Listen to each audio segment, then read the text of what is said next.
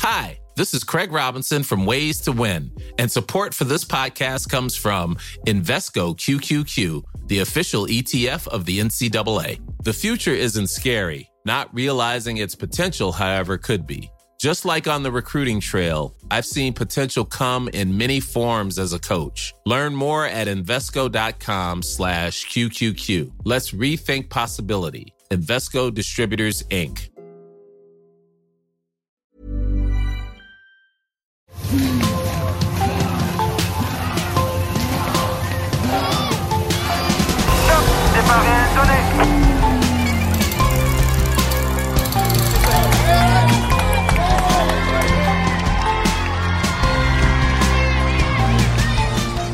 un épisode un peu particulier de Bordure que l'on vous propose ce mois-ci. Bienvenue en Belgique, dans les Flandres, en ce début de mois d'avril, là où bat le cœur du cyclisme. On vous propose une plongée en immersion unique au cœur de la Semaine Sainte, cette période si particulière qui précède le Tour des Flandres, considéré comme l'une, voire la plus grande course du monde. Pour l'occasion, AG2R Citroën nous a ouvert ses portes de la veille d'à travers les Flandres au podium de Greg Van Avermaet 4 jours plus tard sur le ronde. Bordure épisode 3 au cœur des Flandres, top, départ réel donné. Nous sommes à Gand, dans un hôtel sans trop de charme, à deux pas du stade de la Gantoise, et à la veille d'à travers les Flandres, c'est journée calme pour les troupes d'AG2R Citroën qui partagent les lieux avec la Jumbo Visma de Wout van Aert et BNB Hotel. Julien Duval, le capitaine de route de la formation savoyarde, s'apprête à épingler de son côté son huitième dossard en un mois dans l'ambiance singulière de ses classiques. Une statistique unique au sein d'un collectif ambitieux avec son binôme Oliver Nessen et Greg Van Avermaet.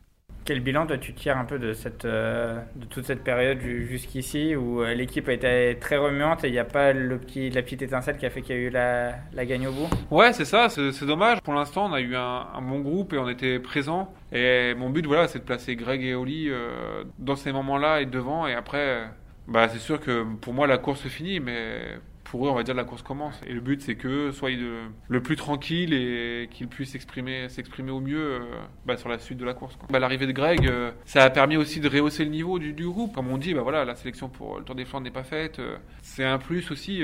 il faut toujours rehausser son niveau pour dire, voilà, non, bah, je mérite ma place pour cette course-là, pour cette course-là. Et je pense que c'est comme ça que le niveau du, l'ensemble du niveau du groupe va augmenter et, qu'on pourra bah, être encore plus fort et, et pouvoir peser comme la Quick Step peut le faire je lisais une interview récemment de Florian Sénéchal qui disait que chez Quickstep, c'était si tu marchais pas, tu restais à la maison et t'étais oublié. Et voilà. Et, je pense que c'est comme ça que malheureusement aujourd'hui, euh, dans le vélo, dans le sport moderne, voilà, il faut toujours être à 100%. Il n'y a plus de courses de préparation, il n'y a plus de petites courses. Et si on n'est pas à 100%, euh, malheureusement, on reste à la maison.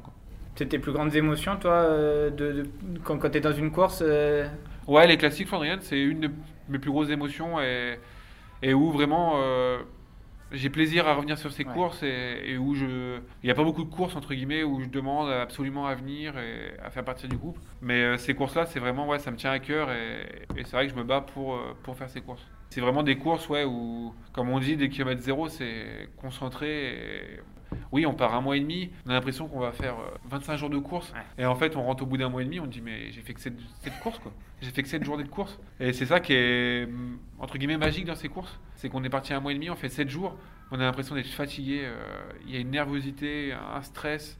C'est un ensemble c'est qui fait que ces courses-là sont au-dessus des autres. Euh. On est du coup mardi, 17h30 à peu près. C'est quoi le programme jusqu'à demain midi? Bah, jusqu'à demain midi, là, il y a... bon, on reste à l'hôtel, euh, on va dire, on va manger à 19h30. Donc jusqu'à 19h30, on est en chambre, on discute. Euh, je suis en chambre avec Stan de Wolf. Voilà, on regardait le Tour des Flandres l'année dernière. Il, il, rediffuse ça sur Sportza à la télé actuellement. Donc euh, voilà, ça permet un peu de mettre dans l'ambiance. Et on mange bah, ce soir à 19h30. Après, on va se coucher, entre guillemets. Et demain, on sera levé vers 8h. On partira vers 10h de l'hôtel. Et voilà, pour arriver vers 10h30, 10h45 à la course. Et après, on aura le briefing et et de quoi se préparer pour être sur la ligne de départ à midi euh, opérationnel et, prêt à en découdre.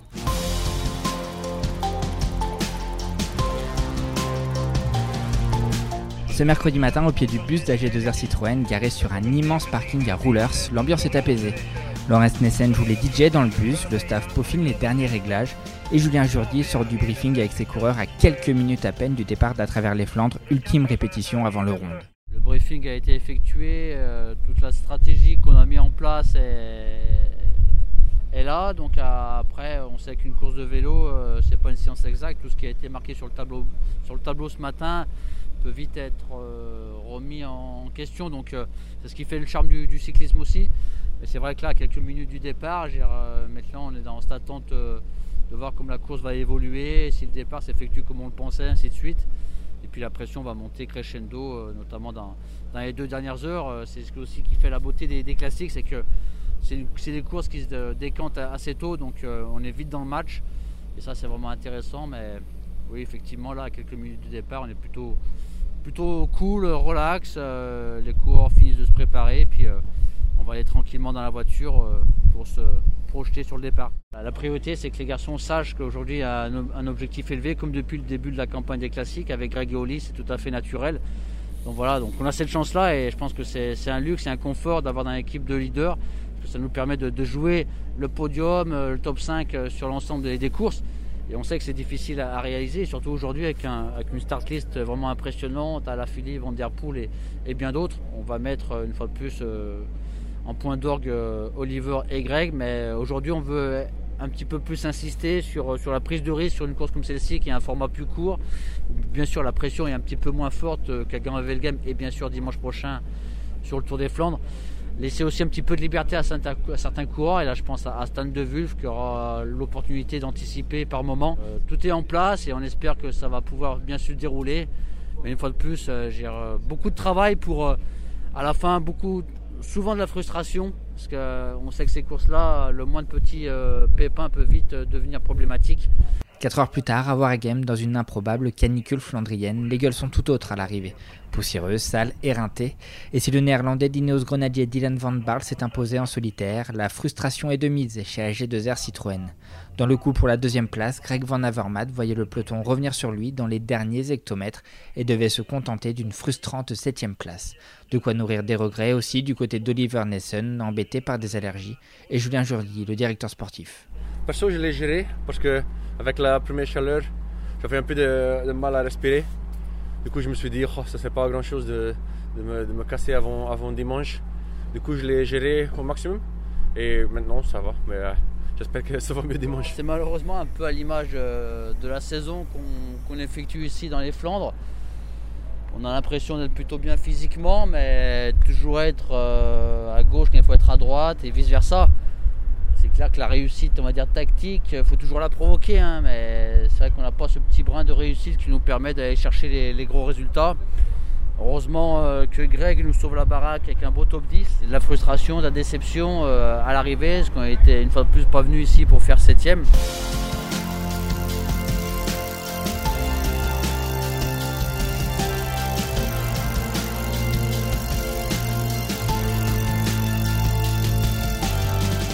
Hôtel qui est devenu son QG depuis de longs jours, c'est journée tranquille ce jeudi pour l'ensemble de la formation savoyarde. Les coureurs accompagnés de Julien Jourdi viennent de partir se dégourdir les jambes avec une pause café au milieu.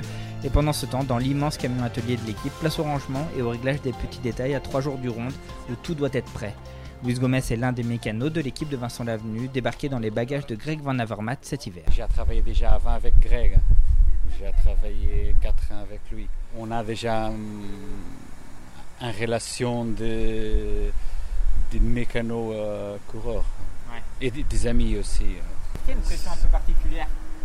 Euh, ouais, Un peu parce que c'est le principal objectif de l'équipe. L'équipe euh, a recruté des coureurs importants pour, pour, cette semaine, à la fin pour cette semaine, pour aider les, les leaders.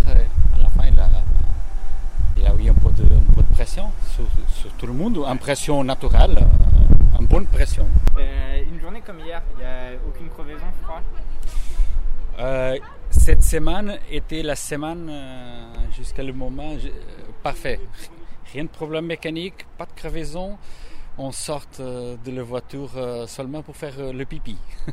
Ça veut dire que tout va bien dans ces moments-là. Ouais, ouais, ouais, on touche à le bois parce que la semaine n'est pas finie encore.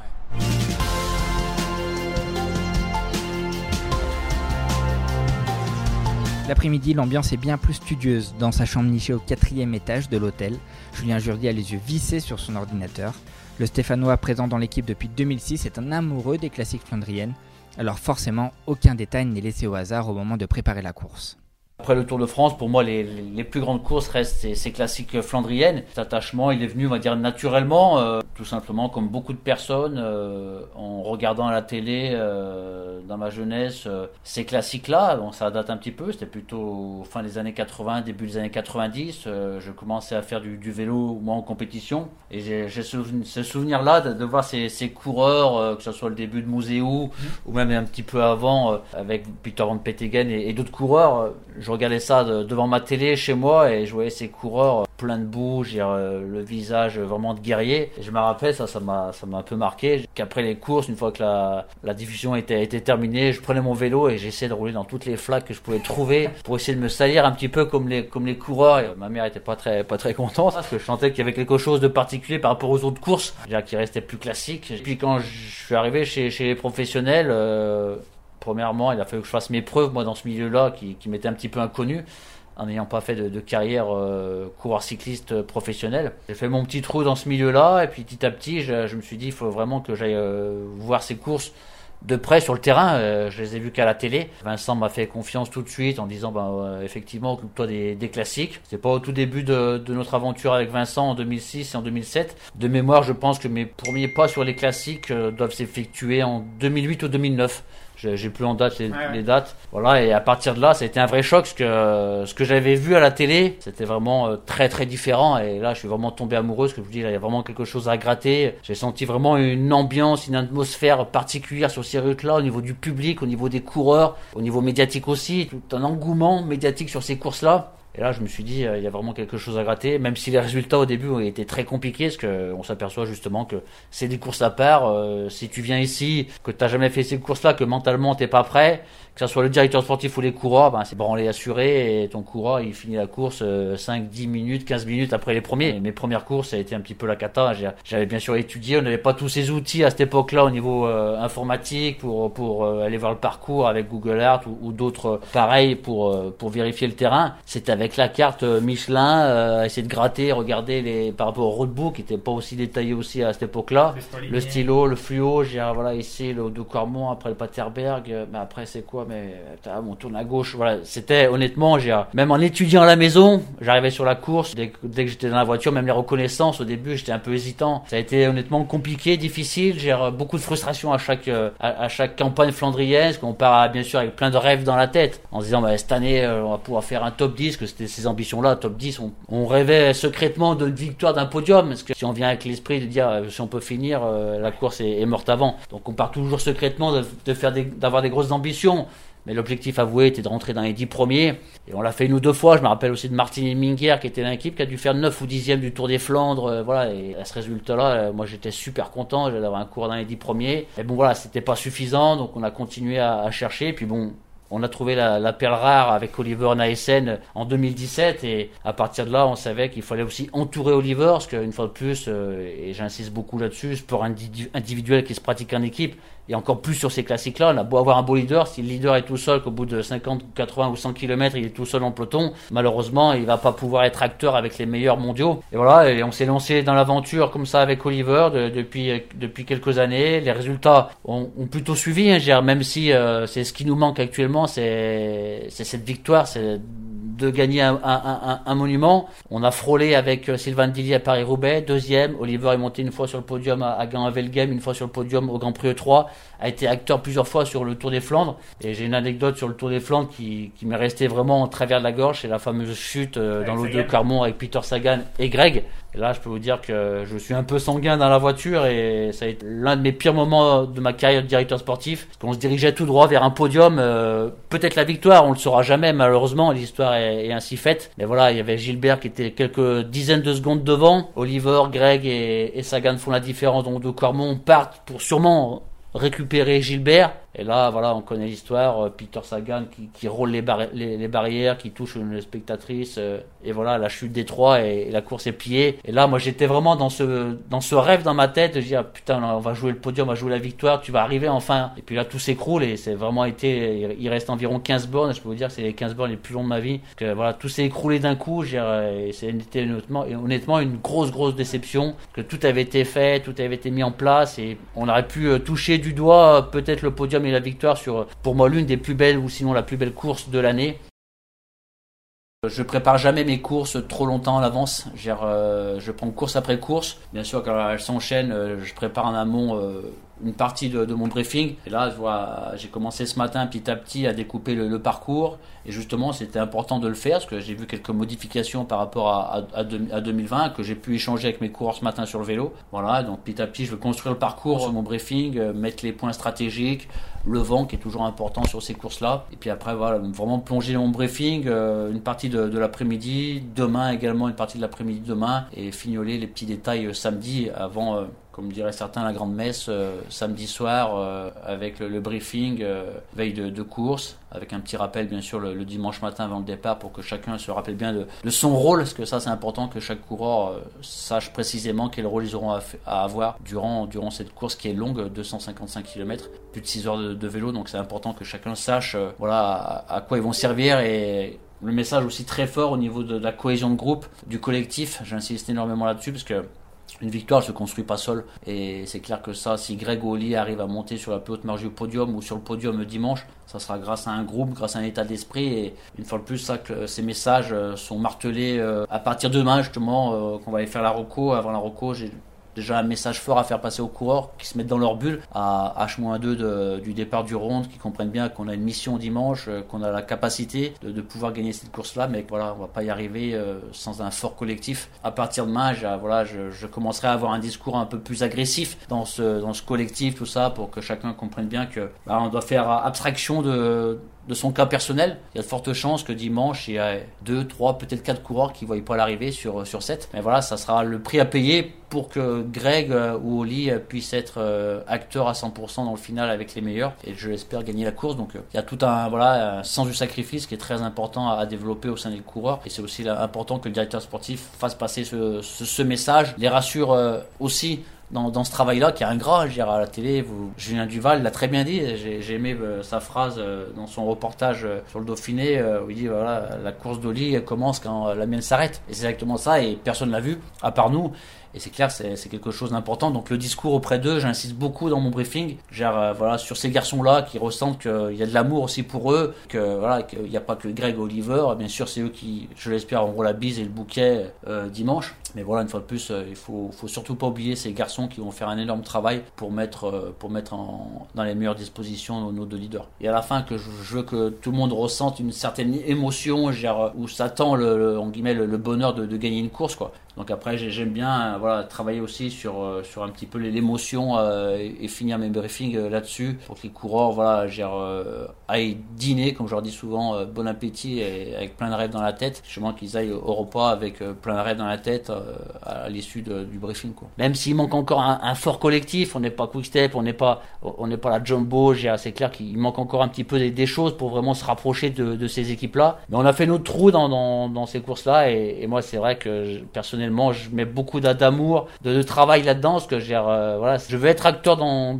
dans cette victoire que j'espère un jour on va avoir euh, sur un monument ou sur une Flandrienne. Et voilà, ce, duo magique pour moi, j'ai euh, Greg Oli, qui sont deux potes. J'ai quand Vincent l'année dernière m'a dit, on est en discussion avec Greg, tout ça, monte, on va, on va monter le voir, tout ça, on va lui exposer. Je me rappelle d'avoir préparé un, un joli PowerPoint pour Greg, mais c'est vrai qu'on avait rencontré un garçon fermé, et je me dis, putain, je le connaissais pas personnellement en dehors des courses. On a, on a réussi à le convaincre de venir chez nous, et je pense que c'est vraiment quelque chose chose de bien et j'ai découvert un homme vraiment, en fait, tout le contraire de ce qu'on peut imaginer un petit peu, le regard noir, tout ça. C'est vraiment un garçon adorable. Euh, pareil, qui, adore son sport, qui adore ces classiques-là, qui met beaucoup d'investissement personnel pour essayer de gagner ce monument qui lui manque. Hein. Il a pratiquement fait toutes les places, euh, de mémoire monté deux fois ou trois fois sur le podium, je me rappelle plus exactement. Et voilà, mais il lui manque euh, que le Ronde, il a gagné Paris-Roubaix, il a gagné Game, il a gagné E3, il a gagné le Home Loop. Donc c'est clair que c'est un petit pari qu'on s'est dit tous les deux, j'ai en rigolant, j'ai voilà, t'as trois ans avec nous, j'espère que je serai à tes côtés sur, sur la plus haute marge du podium sur le Tour des Flandres, qui reste voilà l'objectif numéro un de toi personnellement, et également de l'équipe. Donc j'espère que d'ici peut-être dimanche, euh, l'année prochaine en 2022 ou en 2023, pouvoir euh, voilà être avec Greg euh, dans ces moments qui seraient vraiment quelque chose de, de formidable, le Graal hein, comme comme chaque équipe. On a tous les ingrédients maintenant, maintenant c'est clair, il faut que la mayonnaise prenne. C'est la première année. Il y a eu des imperfections encore cette année. On l'a vu, malheureusement, on n'a pas fait de podium. On a fait quatrième, sixième, septième, dixième, douzième. On est, on, on est dans le match, mais il manque encore la petite étincelle pour vraiment faire la différence et vraiment jouer le podium.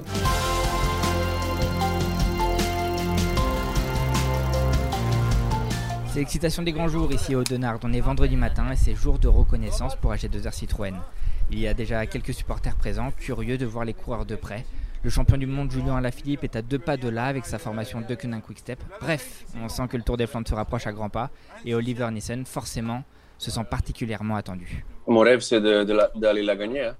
Heureusement, il n'y a aucune règle qui dit que tu dois avoir gagné le, le Tour ou à travers les Flandres pour, euh, pour gagner le Tour des Flandres. Mais j'ai eu des autres années où, comme 2017, 2018, 2019 où il y avait un, plateau de favoris, une 10-15 où je pouvais dire, euh, voilà, j'ai fait vraiment partie des, gars qui peuvent, euh, qui peuvent aller la gagner. Et cette année, je pense que je devrais plus subir qu'agir quand, quand les Van Der Poel et les Van Aert mettent leur attaque peut-être tu peux anticiper aussi, c'est autre chose, mais c'est pas comme c'est pas comme les autres années quand même, je trouve. C'est un petit peu différent. La question, c'est toujours la question comment battre euh, tout le peloton en fait. Euh, nous sommes 180 et euh, ce sont 180 des, meilleurs cyclistes du monde, donc comment les battre tous? On peut peut-être demander à Steven ou à Asgreen, Dylan Van Baarle, il y en a plein hein, qui marchent fort. Dimanche, pour la première fois de l'histoire, il n'y aura qu'un seul Français dans l'équipe. Vous avez définitivement pris le pouvoir chez G2R ouais, ouais, euh, on, va, on va changer le drapeau de l'équipe euh, à un petit drapeau belge, là. Mais seulement pour le week-end prochain, je pense. Tu, tu, tu sens que, que voilà, c'est cette connaissance des classiques, ce, groupe que, que, tu réclamais depuis longtemps, enfin, il est là et, ça, ça, porte ses fruits? J'espère euh, j'espère que ça va porter ses fruits, bien sûr. Allez, avant, on avait, on avait des, beaux coureurs aussi. On avait Stein Vandenberg, on a encore Tony Galopin qui n'est qui est pas présent sur les classiques, mais ah, qui, qui est un des, un des meilleurs coureurs que nous avons dans l'équipe, que je veux toujours qu'il vienne sur les classiques, mais ça s'est pas fait cette année. On en a pas mal qui, euh, qui savent faire. Hein. Dimanche, c'est presque des conditions optimales pour, euh, pour un monument. Pas trop chaud, pas de pluie. C'est ça, pas trop de vent. Pour moi, c'est idéal comme ça. Je préfère euh, des courses sans trop de surprises, des courses qui se font sur, sur les bosses. Et Ouais, ça c'est ce que c'est ce que je préfère en fait. il faut faire la course comme euh, elle arrive. Euh. Normalement, tu as, tu as des courses comme comme une étape de montagne, tu peux dire euh, dans le dernier col le plus fort va gagner, mais sur un Tour de Flandre, c'est tellement différent.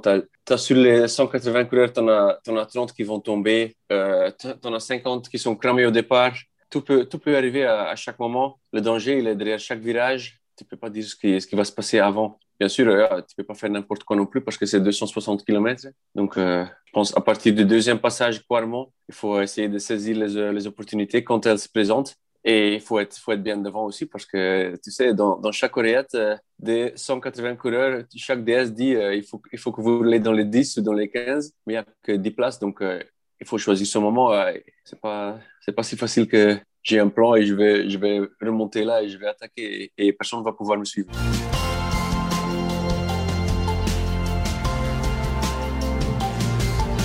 L'autre coureur scruté de près par ses supporters, c'est forcément Greg Van Avermaet. Débarqué cet hiver chez AG2R Citroën, le champion olympique à Rio en 2016 a fait du rond son grand objectif de la saison. Monté déjà à trois reprises sur le podium, il rêve désormais de monter sur la plus haute marche et ajouter la classique à son gigantesque palmarès. Est-ce que tu te souviens aussi de, la première fois où, euh, où, tu as vu le Tour des Flandres quand tu étais gamin euh? Mon première fois, j'étais regardé le, ouais, tout le temps, presque en Belgique. C'est presque obligatoire, comme, euh, comme on dit, pour regarder euh, Tour de Flandre. La première fois, j'étais en parcours. C'était euh, vraiment celui qui Van Petegem gagne. Et j'étais aussi un peu dans l'hôtel avec l'équipe. C'était toujours ouais, un bon, bon chose pour regarder Van Petegem et l'autre ancien coureur qui, qui gagne quand, quand il et tout ça dans la chambre, c'est toujours une, bonne impression pour, euh, pour un, jeune, un jeune coureur comme moi. Ils t'ont donné le secret pour gagner le rond d'une fois? Oh, je pense, euh, quand, quand, tu demandes Van Petegem qu'est-ce que tu veux faire, c'est peut-être euh, boire un brune lef devant la course, mais le, temps ils sont changés. Et moi, je bois, je bois pas beaucoup, beaucoup de lef brune, mais lui, il peut faire ça. Devant, le samedi, devant, il, il peut boire deux bières, je pense, le patron est arrivé pour la première fois depuis 20 ans. Vincent Lavenu a fait le déplacement en Belgique. En cette veille de Tour des Flandres, le programme est plutôt léger. Un peu de vélo avec une pause café chez Gis Van Hoek, l'un des coureurs de l'équipe, mais surtout de la récupération au programme. Il n'y a pas de tension particulière. Il y a, certains. Les, coureurs sont détendus, puis ben, arrivera ce qui arrivera. Mais le but, c'est d'être concentré, d'être motivé, puis d'essayer de faire de donner le meilleur nous-mêmes. On dans quelques heures, il va y avoir le grand briefing. Euh, vous allez vous répartir les rôles un peu avec Julien Non, je laisse faire beaucoup le Julien. Il, a le, Moi, je vais apporter ma touche euh, sur, sur, le briefing, mais euh, Julien, a, si tu veux, vit, avec les coureurs partage depuis, depuis des semaines et des semaines, donc il, a le ressenti que moi je n'ai pas de, de, de, mon, de mon bureau, de ma tour là-bas. C'est quoi les, les, mots forts pour essayer? Parce que les gars, ils n'ont pas besoin d'être mobilisés, ils le sont déjà. Ouais, mais, mais ouais. il y a des, des points sur lesquels tu insistes, toi? Ouais, c'est alors souvent ce que, j'essaie d'expliquer, c'est que il y a ce que l'on ressent sur le terrain ici, il y a ce que l'on ressent de l'extérieur, nous, nos, attentes au service course, il y a ce que les partenaires attendent, il y a ce que le public voit. Euh, inévitablement, j'ai des amis, des copains du vélo qui m'appellent et qui me disent alors, on n'a pas vu tes coureurs, qu'est-ce qu'ils font Voilà, il y a tout ce qu'on peut se percevoir. Puis ici, c'est autre chose. Donc la vérité, elle est au milieu. Donc c'est important de, retransmettre un peu au, au, terrain ce que la perception de ce qui se passe à l'extérieur, sans chercher à déstabiliser tout cet équilibre qui s'est mis en place au fil du temps. Et puis après, ben, des mots-clés, oui, il y en aura, hein, certainement. Je pense que un des mots-clés, c'est que euh, c'est eux qui, vont, qui peuvent écrire leur histoire. Nous, on, fait tout le maximum pour les accompagner, pour les aider, et on, espère partager ces, moments de liesse qu'il peut y avoir dans des grandes victoires. Et, Dieu sait si on arrivait à gagner un Tour des Flandres, euh, ce serait un truc, euh, ça fait 30 ans d'attente, 29 ans d'attente. Donc on, a, on a remporté de très belles choses, hein, bien sûr, mais, mais ce, serait, euh, ce serait un exploit sur lequel euh, on est tourné, sur ce qu'on attend. Voilà. Donc euh, encore une fois, c'est eux qui ont les clés. Finalement, ils sont très proches les uns des autres même s'il y a 2-3 coureurs qui dominent. On voit bien par exemple que l'exploit de Blanc mercredi était un exploit qui il était allé chercher cette victoire. C'est ça qu'il faut qu'il faut arriver à un moment donné possible. dans l'action. Oui, c'est possible. C'est possible. C'est un, un, un, éclair à un moment donné où l'esprit se dit je prends le risque de. Alors tu peux pas prendre des risques tout au long de la journée, faire n'importe quoi, parce que des cartouches, ils n'ont pas 36 autour du ventre, ils ont une ou deux. Il faut savoir les mettre au bon moment. Mais par contre, la victoire, elle ne viendra que par cet engagement un peu qui va au-delà du, du, de, de, la raison. Nous, dans la voiture, c'est assez, assez, facile, on peut piaffer d'impatience, dire ah, pourquoi il n'y va pas, mais nous, on est, on est à la voiture, eux, ils ont les sensations, ils ont le... Il y a toute la difficulté de se placer dans le peloton quand il faut. Mais, mais tout est possible. On se complète bien avec Julien hein, pour ça. Euh, moi, je conduis euh, en échange. Voilà, lui, il est aux manettes. Euh, il est avec le micro. Par contre, voilà, on échange ensemble sur, euh, sur ce qu'on doit dire, ce qu'il faut faire. Lui connaît très très bien le terrain, il connaît par cœur le terrain. Donc euh, voilà, c'est une complicité qu'on a depuis longtemps ensemble. On le vit bien.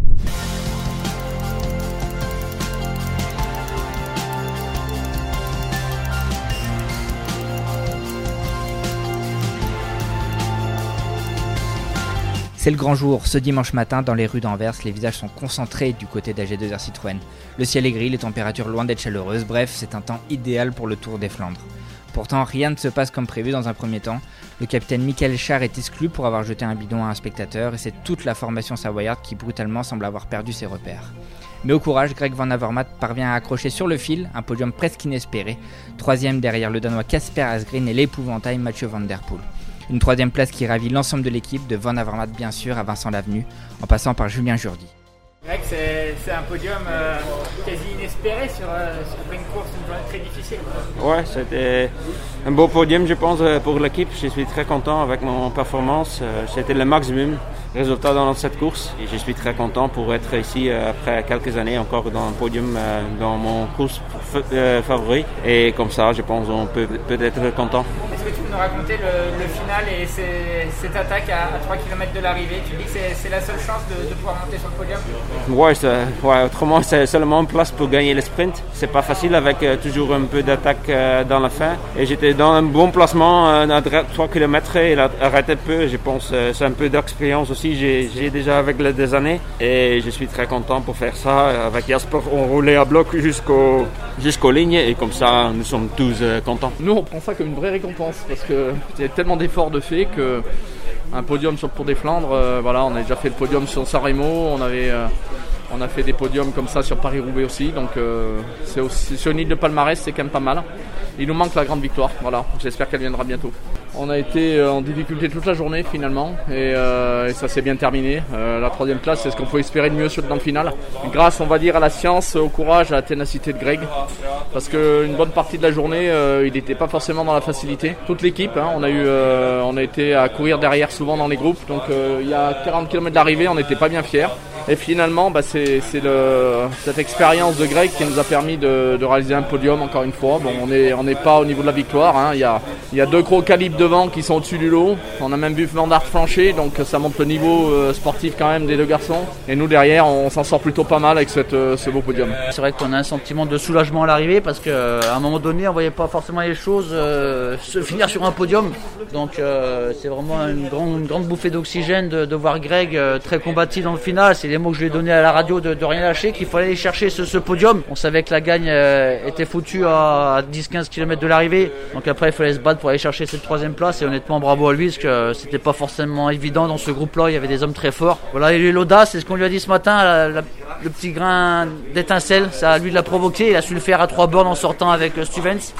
Et même au sprint, c'était pas gagné, mais heureusement, heureusement, parce que on a quand même beaucoup souffert durant cette journée. On a eu beaucoup, beaucoup de, de sentiments euh, qui sont passés euh, à l'esprit et ça a été une journée compliquée pour nous. Fort heureusement, qui se termine très, très bien avec un super podium. Comment tu as remobilisé tes, tes, gars après l'exclusion de, de Mickey? Ça a été euh, honnêtement très difficile. Hein. J'ai eu une longue réflexion dans la voiture pour me dire quel mot donner aux gars. C'est l'élément très important, même clé de l'équipe. Tout tourne autour de lui sur les 200 premiers kilomètres c'est l'équipier euh, numéro un de Greg.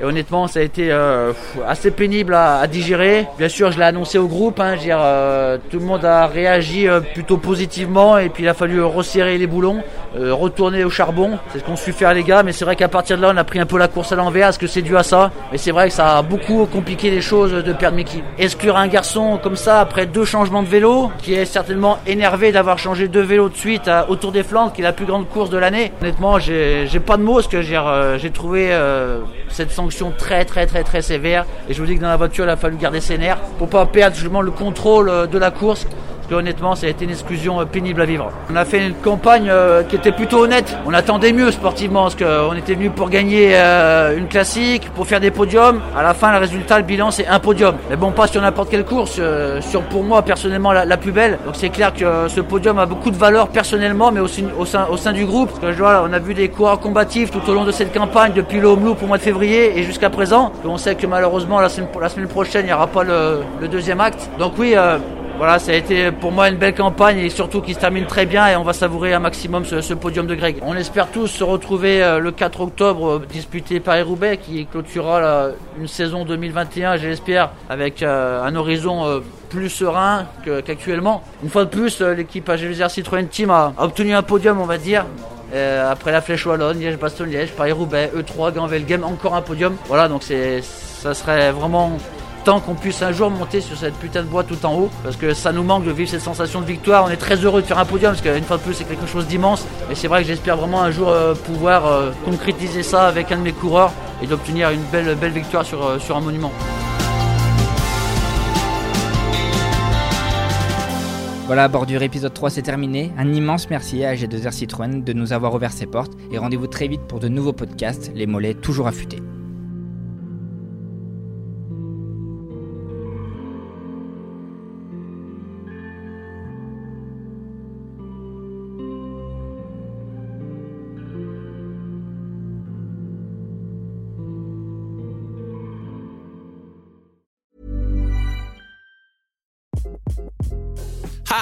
This is Craig Robinson from Ways to Win, and support for this podcast comes from Invesco QQQ, the official ETF of the NCAA. The future isn't scary. Not realizing its potential, however, could be. Just like on the recruiting trail, I've seen potential come in many forms as a coach. Learn more at Invesco.com slash QQQ. Let's rethink possibility. Invesco Distributors, Inc.